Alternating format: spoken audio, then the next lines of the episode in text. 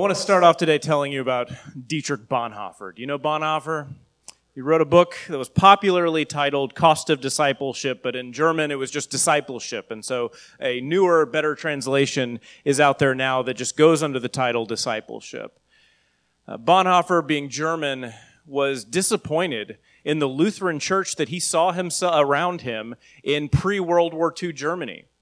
Uh, he was there, the height of the Weimar Republic, uh, before Hitler comes to power, and he looked around, and what he saw was a very liberal but very decadent society. And he was extremely disappointed with the church at that place and with the leadership of the church and how little anyone seemed to want to follow Christ. And so he starts off his book, Discipleship, which is a call to just that, discipleship, uh, grieving that the Reformation, in his eyes, you know, it was, it was Martin Luther who, who came to believe this gospel, and Bonhoeffer liked Luther a lot. Said Luther was absolutely right in reclaiming this gospel of salvation by grace through faith. That the grace of God is freely given by God to all of us. But what Bonhoeffer grieved is he saw the outcome of the Reformation as not people believing in that gospel like Luther did, but a lot of secular minded people doing a math calculation in which at the time that medieval uh, catholic church was selling grace was selling indulgences uh, and forgiveness for sins and there were a bunch of people who wanted to be right with god but weren't necessarily interested in following christ who simply looked around and did a calculation and said well the catholic church the grace is too expensive. Now how much is it going to cost me to buy enough indulgences uh, to get myself out of purgatory faster? And then Martin Luther, what are you saying? You're saying it's free? All right, I'm Lutheran now. But without changing their life at all. And while Bonhoeffer liked Luther quite a bit, he says people took this as an excuse to just go about buying cheap grace, a grace that cost them nothing and itself was then worth nothing. They, they understood wrongly Luther's message that they could simply have the forgiveness of God and not change a thing in their life. And we all do this. We live between these two dynamics of sometimes looking like legalists trying to earn our salvation by keeping laws as precisely as we can, and other times saying, ah, I'm forgiven, I'm good, and not in any way endeavoring to follow Christ. Where the true gospel is that Christ said salvation is by grace through faith, but he also said, Follow me. The call of the gospel is that our sins are forgiven by the work of Christ on the cross. So the work has already been done, and there's nothing left for us to contribute to it. But the call of Christ for you today is not just to believe, but to follow him as well. Uh, two Sundays ago, I shared with you an illustration uh, from the Scottish pastor Alistair Begg, where he was, he was making a joke uh, about the thief on the cross and saying, you know, I wonder how that worked out for him. What would that have been like when he arrived in heaven? And perhaps there's some angel at the gate saying to this thief on the cross, okay, well, what'd you do? How'd you get in here? the thief saying, I mean, I don't know. What do you know about salvation? Mm, what, what about soteriology? What do you know about the Lord's Supper and baptism? I don't know about any of that. I just know that the guy on the cross next to me said I could come here. And that's it. And it's so powerful. It's funny, but it's so powerful because it's so true. Salvation comes by the work of Christ on the cross without any contribution from us. But that very same Jesus Christ has a call for you today. And the call is follow me.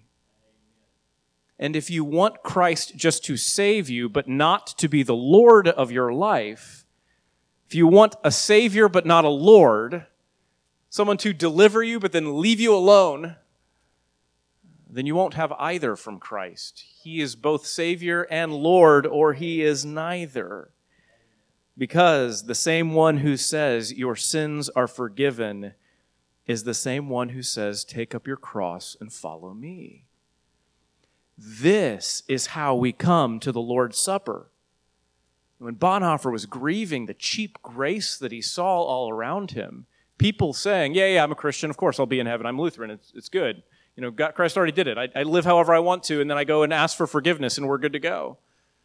When Bonhoeffer was grieving this sort of thing, uh, at his time, we see that you should grieve this at all times.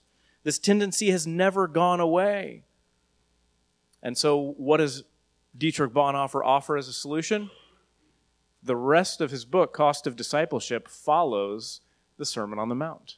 And he begins to explain, passage by passage, exactly like we're going to do today, uh, what God wants from us and how Jesus teaches us. So you'll recall last week, Jesus said, you know, don't think that I've come to abolish the law. Gets to that Bonhoeffer point. Don't think that I've come to abolish the law. I'm not here to tell you that there's no rules. Rather, I'm calling you all the more to follow and obey the word of the Lord. We talked about how we're not under the law of Moses any longer. Uh, that was for a time, for a purpose for Israel, and we're not under it. But it doesn't keep us from having to follow Christ and obey the rule of Christ. It's just that the law of Moses is no longer our law. Now, our law as Christians is Christ Himself. He is our rule and our law. Uh, following Him and obeying Him is how we know what the good life is and what God wants for us. So, when Christ, starting today in Matthew chapter 5, verse 21, we're going to begin a section in the Sermon on the Mount where Jesus says, I haven't come to abolish the law, but to fulfill it.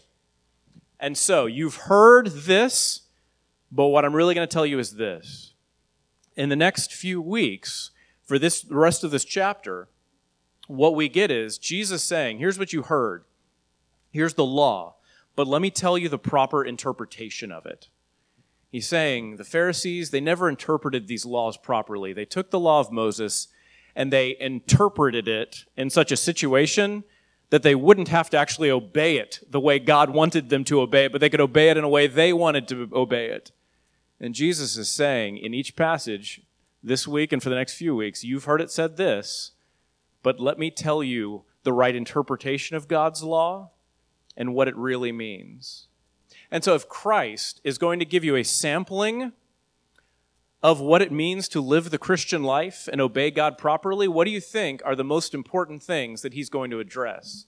Let's say, since this is just a sampling, he's picked out just some of the most important, pertinent things. What things do you think Christ will address? Today, anger. Next Sunday, lust, marriage, lying, justice, generosity, and love for enemies.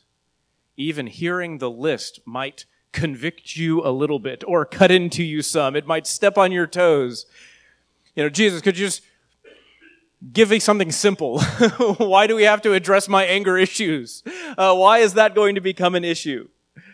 And yet, Jesus takes all of these commands, these things they've heard, parts of the law, and says, here's what you were supposed to understand about that. Today, he says, You heard, do not murder. And where did you hear that? Yeah, that one's in the Ten Commandments itself. You've heard, do not murder. You know this one. But then Jesus is going to tell us today what it means. And it will bring conviction to us. Each one of these will. But I have comfort for you in this. If it brings conviction to you, it also does to everybody else around you. These passages bring conviction on all of us. If it brings any comfort to you, these passages also bring conviction to me. I've been wrestling over these for years, and I come to it and I read these passages and realize I'm a sinner too. I haven't murdered anybody, but I have held on to my anger when I was supposed to let it go. Uh, this was one of the first things that I preached here at Talitha when I came as a pastor six years ago. So if you were around six years ago, you could, there's an outside possibility that you vaguely remember us going through this passage, but uh, I think we ought not ever get too far away from uh, the Lord's sermon here.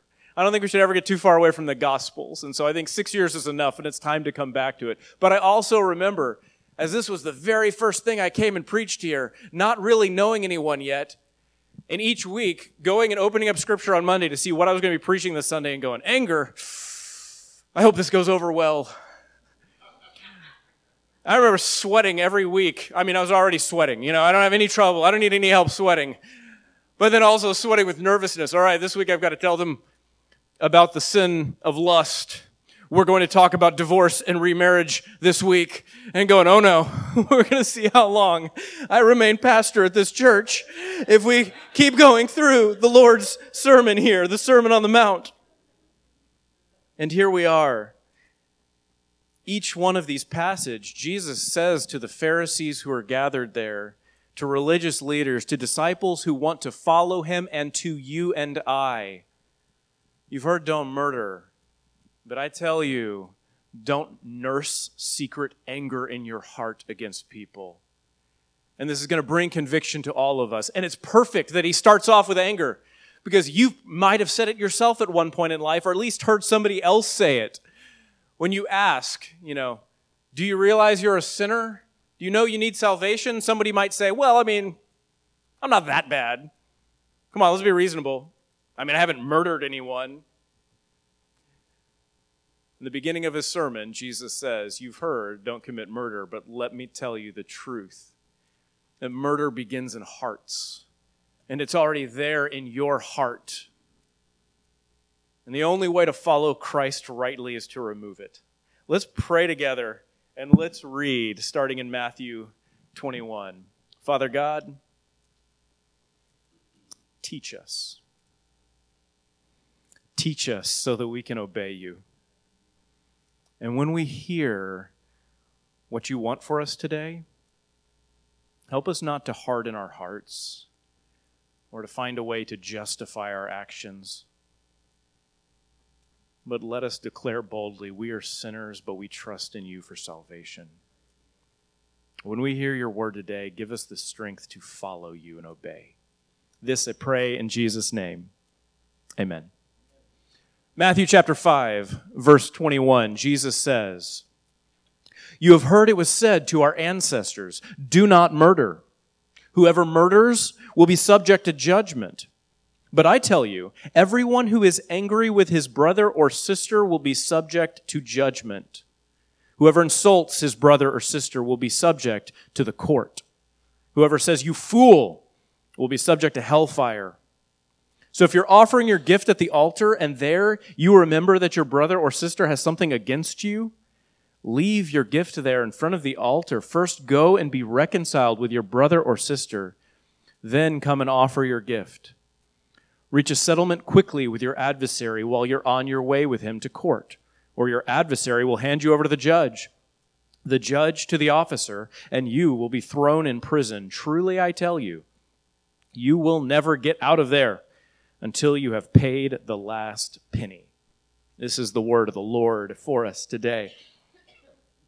He begins, as we've said, you've heard it was said to our ancestors, Do not murder. Whoever murders will be subject to judgment, but I tell you, everyone who is angry with his brother or sister will be subject to judgment. First, uh, a couple of things to help us understand this passage properly. Uh, when he talks about murder, he's not talking about the work of a soldier in defense of his country. That's not what's in play here. Uh, what a soldier has to do in battle is not murder as it's defined here. Neither is self defense or accidental harm. Murder means one thing here, and that is I hate you and I'm going to kill you. This is what murder is. I hate you and I'm going to do everything I can against you. What is condemned here is the sin of Cain against his brother Abel. Cain is jealous, Cain is angry. God speaks to him and says, Don't do it. Don't do it, Cain. God speaks to him and says, Sin is crouching at the door, but you have to overcome it. Rather than overcome it, Cain enjoys that anger and he enjoys the adrenaline boost of it and he nurses his hatred and he goes and kills his brother. And it's not just in the heart of Cain, we understand, but it's in the heart of all of us if we take an honest look at ourselves. Have you ever been angry? Have you ever been really angry at somebody? Have you ever wanted all kinds of evil things against them? I think if you're serious with yourself, then you know the darkness of our heart in this area. Another thing to talk about, you know, first what murder is or isn't. Um, but another one, this you fool language. Uh, he says here, uh, truly I tell you, oh, where is it? Um, verse 22. Whoever says you fool will be subject to hellfire. Uh, or raka, some Bible translations don't translate it, but say, here's the word, this you fool, a good English translation, or the, uh, the Greek or the Hebrew, raka. Uh, some people think that the word itself has meaning. Or to give you a really good illustration of that one, I was uh, I remember being at like a youth camp when I was in middle school, and I met some other guy there who's in my little group for the week from another church somewhere else, and and it just happened to be that this passage came up, and he said, "No, no, here I got you. Here's what you got to do.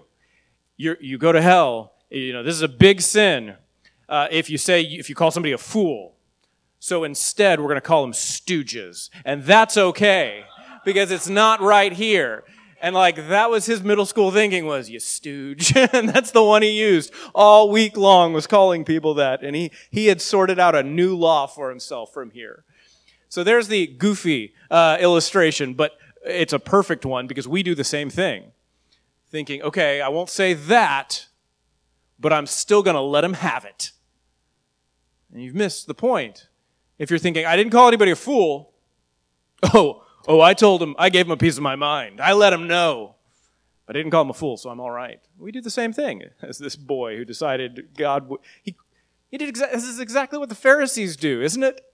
God gives them the law, and they say, okay, I'm hearing what you're saying, but here's some arithmetic in which I can do what I want and not have to worry about actually keeping the law. Christ says, murder is wrong, but murder starts in your hearts. So, for us, what's the application? What behaviors are wrong? We know that murder is wrong. We don't need to dwell on it. But what else if it comes out of our heart? The wrong behavior would be this nurturing hatred in your heart. Do you enjoy getting angry? I mean, is there a news program or a pundit show that you watch because it gets you a little hot it gets your blood boiling to not like somebody else or to hate somebody else. See, it gives us a feeling of control sometimes. You know, we can get a little extra adrenaline boost off some anger, and it can make you feel like you're more in control than you were otherwise. It can feel good for a minute to be angry and get heft up on it. But it's always wrong. The behavior, the very behavior that Christ is condemning here, is nurturing that anger we all get angry sometimes. The difference is do you hold on to it? Do you enjoy it? Do you cherish it? Do you fantasize about it? Do you build it up in your heart? Or do you let it go and move on and instead think about Christ and what he did for those who were spewing hatred against him? So, what behaviors are wrong? Nurturing hatred in your heart. What behaviors are wrong? Verbal assaults, name calling, any of them. Stooge, fool, or otherwise. All name calling. There's no room for this in the life of a Christian. Rants and verbal assaults. There's no room for this in the life of a Christian. Finding ways to get even, even if indirect. And a lot of us will spend some time thinking about a way to get even, to make sure they know they were wrong let's just call it passive aggressive behavior. This has no place in the Christian life.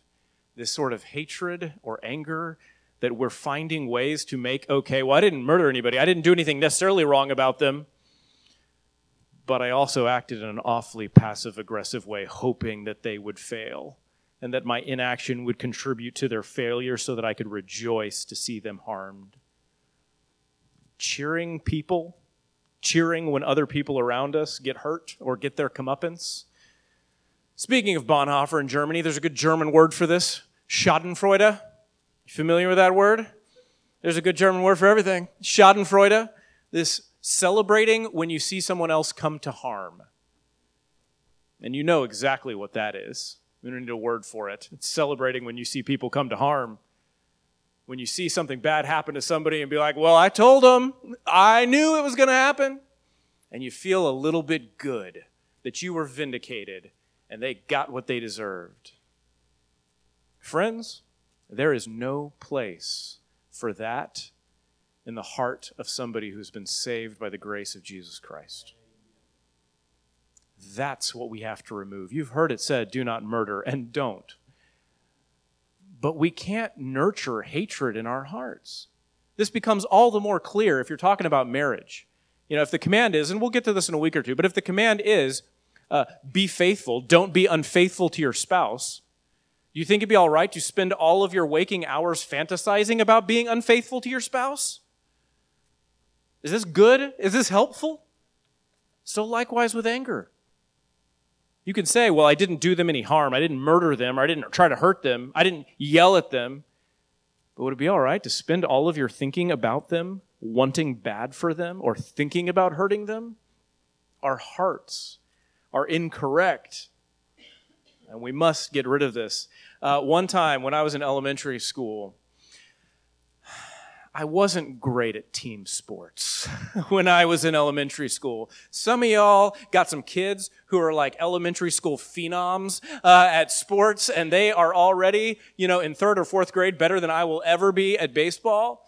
Uh, but I remember going and playing, and I, I, had to be real, real young. I must have been eight or nine years old, and I wasn't particularly paying attention to going what was going on. And that wasn't just sports; that was everything. I wasn't good at paying attention. That wasn't my spiritual gift uh, at that point in life. I wasn't really paying attention. I didn't really know what was going on, and uh, and so I hit the ball. I, I got a good hit, but I did what some young children do. I started running the bases backwards. All right. Listen, I'm ashamed, all right? I repent. But uh, I started running the bases backward. I didn't really understand what I had done wrong, all right? And there was a lot of yelling going on, but I had gotten a good hit, so I kind of expected it. And so, all the more foolishly, young Jordan is going, Yeah! running the bases backwards. And, uh, and I get back over to the dugout to high five some teammates, and my coach, who has been yelling at me the whole time, pushed me to the ground. Yeah, grown man. I, I'm, I don't know how old I am, seven, eight years old. Oh, yeah, it was, it was wrong. Yeah, and suddenly everybody is quiet, and oh, was the sound. And uh, this outburst of anger from this coach. Uh, I didn't need to be taught, though, what anger was. I, I already, it just comes with being alive. But one good thing from that coach was I did learn about repentance and reconciliation. Uh, because though that's never excusable, that's wrong, sin. Do remember he was quick to call me at home that evening and just say, I was wrong. I'm so sorry. I, I let my anger get the best of me. You're a good kid. You know, stuff happens. It's not a big deal. I'm so sorry. And I learned about reconciliation from that coach who was also my Sunday school teacher at another time in life. Yeah.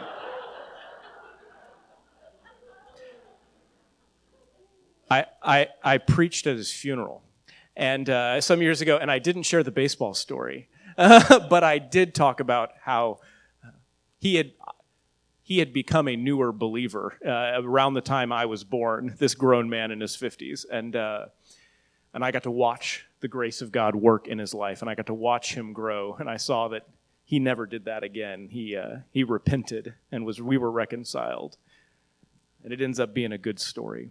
But you also know what this anger is like. It's not unfamiliar to you. As I told you guys at the beginning, you know, every single one of these passages, they are going to bring conviction to you if you're even remotely paying attention. And I also said, I have to live with this passage all week long because it brings conviction to me the whole week long because I get angry also. I mean, Meredith sees it sometimes and knows this. I don't, I don't get loud. I'm not a particularly ragey kind of a person, but I'll sometimes we'll be driving and I'll remember something or think of something that just upsets me, and I just not just clench my fist on the steering wheel, but I just clench up everything and go, ah. And that's it. I'm not yelling. I'm not, you know, nothing crazy, but just for a second there. And Mary's like, what are you, what are you, what are you thinking about right now? What is happening?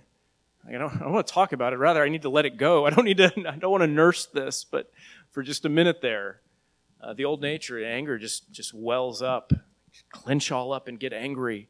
It's possible that we nurse that, that you hang on to it, that you keep thinking about it, that you let it overwhelm you for a while, that you hope for bad for other people. I've done this. I'm a sinner. But let us repent together today. And let us together then remove hatred from our heart and not give it a footstep. Let's, let's not hold on to it anymore. There will always be people who drive us crazy. And there will always be people who are evil. But we worship a Savior who, being hung on the cross, had a word to say about the people who were putting him on the cross. And what word was that? Forgive them. He prays to the Father, Forgive them. They do not know what they're doing. If you are going to follow Christ, and He has called you to follow Him today, then you will have to follow Him in this as well. A certain prayer Forgive them. Forgive them, Father. Forgive them. The second thing this passage teaches us is to be quick to be reconciled. He says, if you happen to remember these sorts of things when they come up while you're driving, instead of getting furious and angry, you're going to have to be quick to reconciliation. The illustration that Jesus gives, he says, if you're bringing your sacrifice to the altar, you wouldn't think about like our church. You would rather think about the Jewish temple there, where they're bringing whatever sacrifice that they're bringing to make themselves right with God. They're bringing these sacrifices under the law of Moses that are to teach them about a sacrifice needing to be made and how blood has to be shed for sin. And if they remember as they're coming to bring their sacrifice and go through the laws and rituals that are to point them towards being right with God and realize that they're unreconciled with their brother or sister, and you can understand brother or sister here to mean biological uh, brothers and sisters. Surely, uh, over the years, nobody else gets the worst of us uh, at times, especially living in the same household than brothers or sisters. But you're to also understand this to mean all friends, fellow believers, the people around you. If in going to offer your sacrifice, you realize that they have something against you, that you've done them wrong, that it was you who has been wrong. Don't even go and offer your sacrifice. Set it down, go out, and make peace. Make reconciliation, is what he says. I might suggest for you the same thing. We don't bring offerings to sacrifice here, but we do come to worship. And I might say, as you're coming to church in the morning, while this is somewhat hyperbole what Jesus is saying, it's also absolutely true. Don't allow anything to keep you from coming to church on Sunday morning. We have an enemy uh, the old nature, Satan, the world, and there's a conspiracy to keep us from getting together to worship God every Sunday morning, it seems like. Uh, and there's all sorts of things that try to get in our way from keeping us making it. And don't let anything stop you from coming. But this is what you ought to think about. If you're on your way to worship God, if you're opening up your hymnal to sing praise to Him, and you realize you've done wrong to somebody else, and before you even begin singing this worship song, you at least need to make a resolution in your heart I will go and make this right. And you'll need to go find that person quickly if we're worshiping together and say, No justification, just, I'm sorry. No explanation, just, I'm sorry. Don't confuse reconciliation with convincing the other person that you're right. Frequently, when it comes to reconciliation, we think, uh, if they just understood me better, they'd know I'm right on this one. Uh, or if I could just explain why I did that mean thing, or that they were just, you know, I, I was focused on something else. If they just understood that, don't confuse reconciliation with convincing the other person that you're right if there's difficulty between two people, the answer is not for you to go and convince them that you were right. Likewise, don't convince reconciliation with agreeing with one another. You know, there might be simply an issue that you don't agree about. You can still be reconciled. Agreement is not required on every issue. Many, some, yes, but not every. Don't confuse reconciliation with liking one another or getting along easily. It's possible that you're just different kind of people and have a little bit different kind of personality, and sometimes it's, it's just a little difficult. You don't have to change the other person to be reconciled to them, to apologize for your behavior. Don't confuse reconciliation with a homogenous culture We're reconciled because we all generally dress the same way, act the same way, speak the same way, think the same way, vote the same way. No, no. That is not reconciliation. That's just a homogenous culture, which the church is never supposed to look like. The church is always supposed to look like every tribe, tongue, nation, and people. Don't confuse reconciliation with any of these things, but rather understand that reconciliation is making peace, making room for others, and learning to value others. Reconciliation has a cost, too. Christ reconciled us to God. At what cost? There may well be a cost for you too to bring reconciliation with somebody else. Perhaps just your pride. That should be a quick and easy decision for you. Sell it. Let your pride go. There may be other costs involved as well. But for you, within your family, within your extended family, with your church friends, with your neighbors, make reconciliation because Christ did this for us. How valuable is having a friend who is just like you? It's actually pretty valuable. It's really nice to have a friend who is just like you, who totally gets you, who you think I can call them and they're going to laugh at the exact same moment in this story that I laugh in this moment. They're probably watching the same show that I am watching. How valuable is it to have a friend just like you? Extremely. How valuable is it to have a friend that is different from you? Extremely valuable. So, church, why these people? Why these ones around you? I mean, did you did you gather today because all these people are just like you? Shall we start practicing church discipline on people who simply think differently than we do or vote differently than we do and not make room for them but push them out? Start voting them off the island because they're a little different? Or shall we recognize the thing that brings us together today is that Christ has given his life for all of us, has loved us dearly, and we are here by the blood of the Lamb. And if we have that in common, that is everything.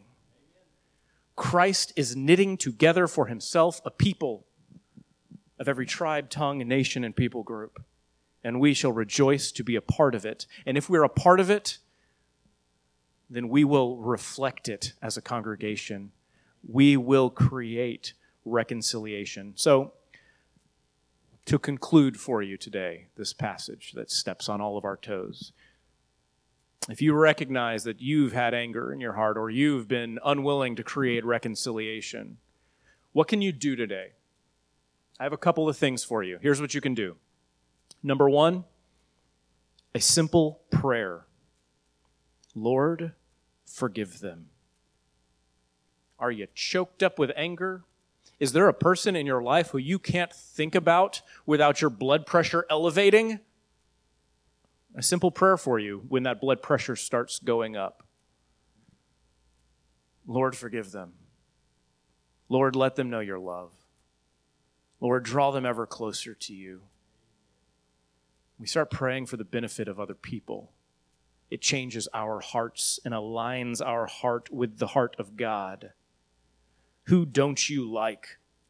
Who do you despise? Who do you not get along with? Who has hurt you, Lord?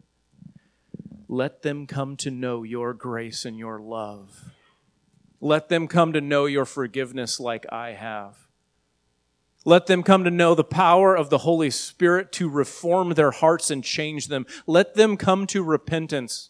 Let them come to know how good it is to call Jesus Christ Lord. What should we do? Another prayer here.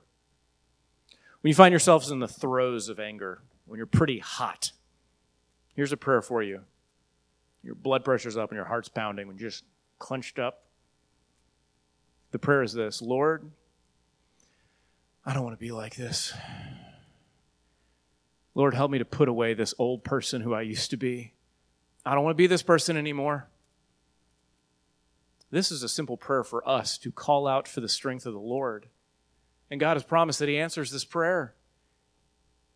He gives us the Holy Spirit when we believe to give us the strength that we don't have in ourselves in order to do better. And likewise, if Jesus says, if any of you lacks wisdom, or James says, if any of you lack wisdom, let him ask, and God will provide, then surely also, if your call is to ask for strength and help to do what's right, God's not cheering against you, He's cheering for you. And the Holy Spirit is not with you for conviction, but to build you up and encourage you towards Christ. So, a simple prayer for you Lord, I don't want to be like this. Help me to change. Help me to let this go. Me to be like you. I think you'll find a lot of mileage out of using these two prayers. What should you do today? Switch from fantasizing evil about people and fantasizing the, them getting their comeuppance to instead imagining good for them. Imagine that person who you so don't get along with Who've been so angry. Imagine the day when they repent. Imagine a day when you see them just bawling and blubbering at the foot of the cross, coming forward and reaching out and repenting. Instead, imagine the day when they, they grow in maturity. Imagine the day when they can say, What a fool I was.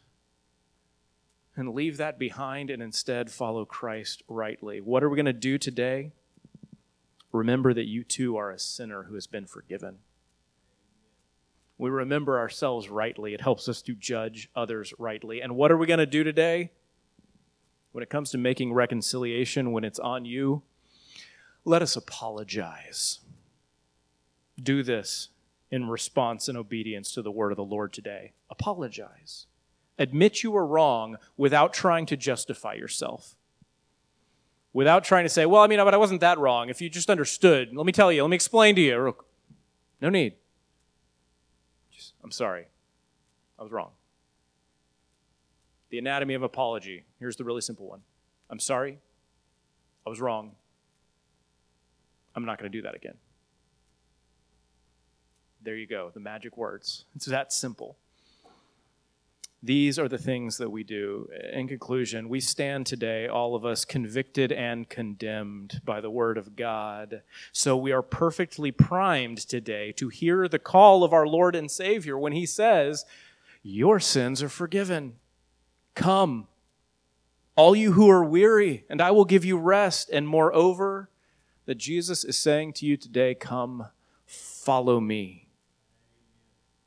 It's possible that you think you've sunken too deep today to have reconciliation. It's possible that you think you're too bad a sinner to be reconciled to Christ. You're not. The grace of God is greater than your sins, and the love of God is greater than what you've done wrong. Go to Christ today. Bear your sins boldly before Him and say, Jesus, I am a sinner, but please forgive me. It's possible that you think you've sunken too deep to be reconciled with a friend or family member today. To be sure, as this passage teaches, you shouldn't delay because the longer you delay, the harder it gets. But it is not too hard for the power of God to bring about reconciliation between you and a brother and sister. Today is the day for you to say, I'm sorry. I was wrong. I'm not going to do it again. And in this way, let us be called followers of Jesus Christ. Jesus, thank you so much that you've been so gracious to us. Thank you that you've been so patient with us, that you've waited this long to allow us to have an opportunity to do right.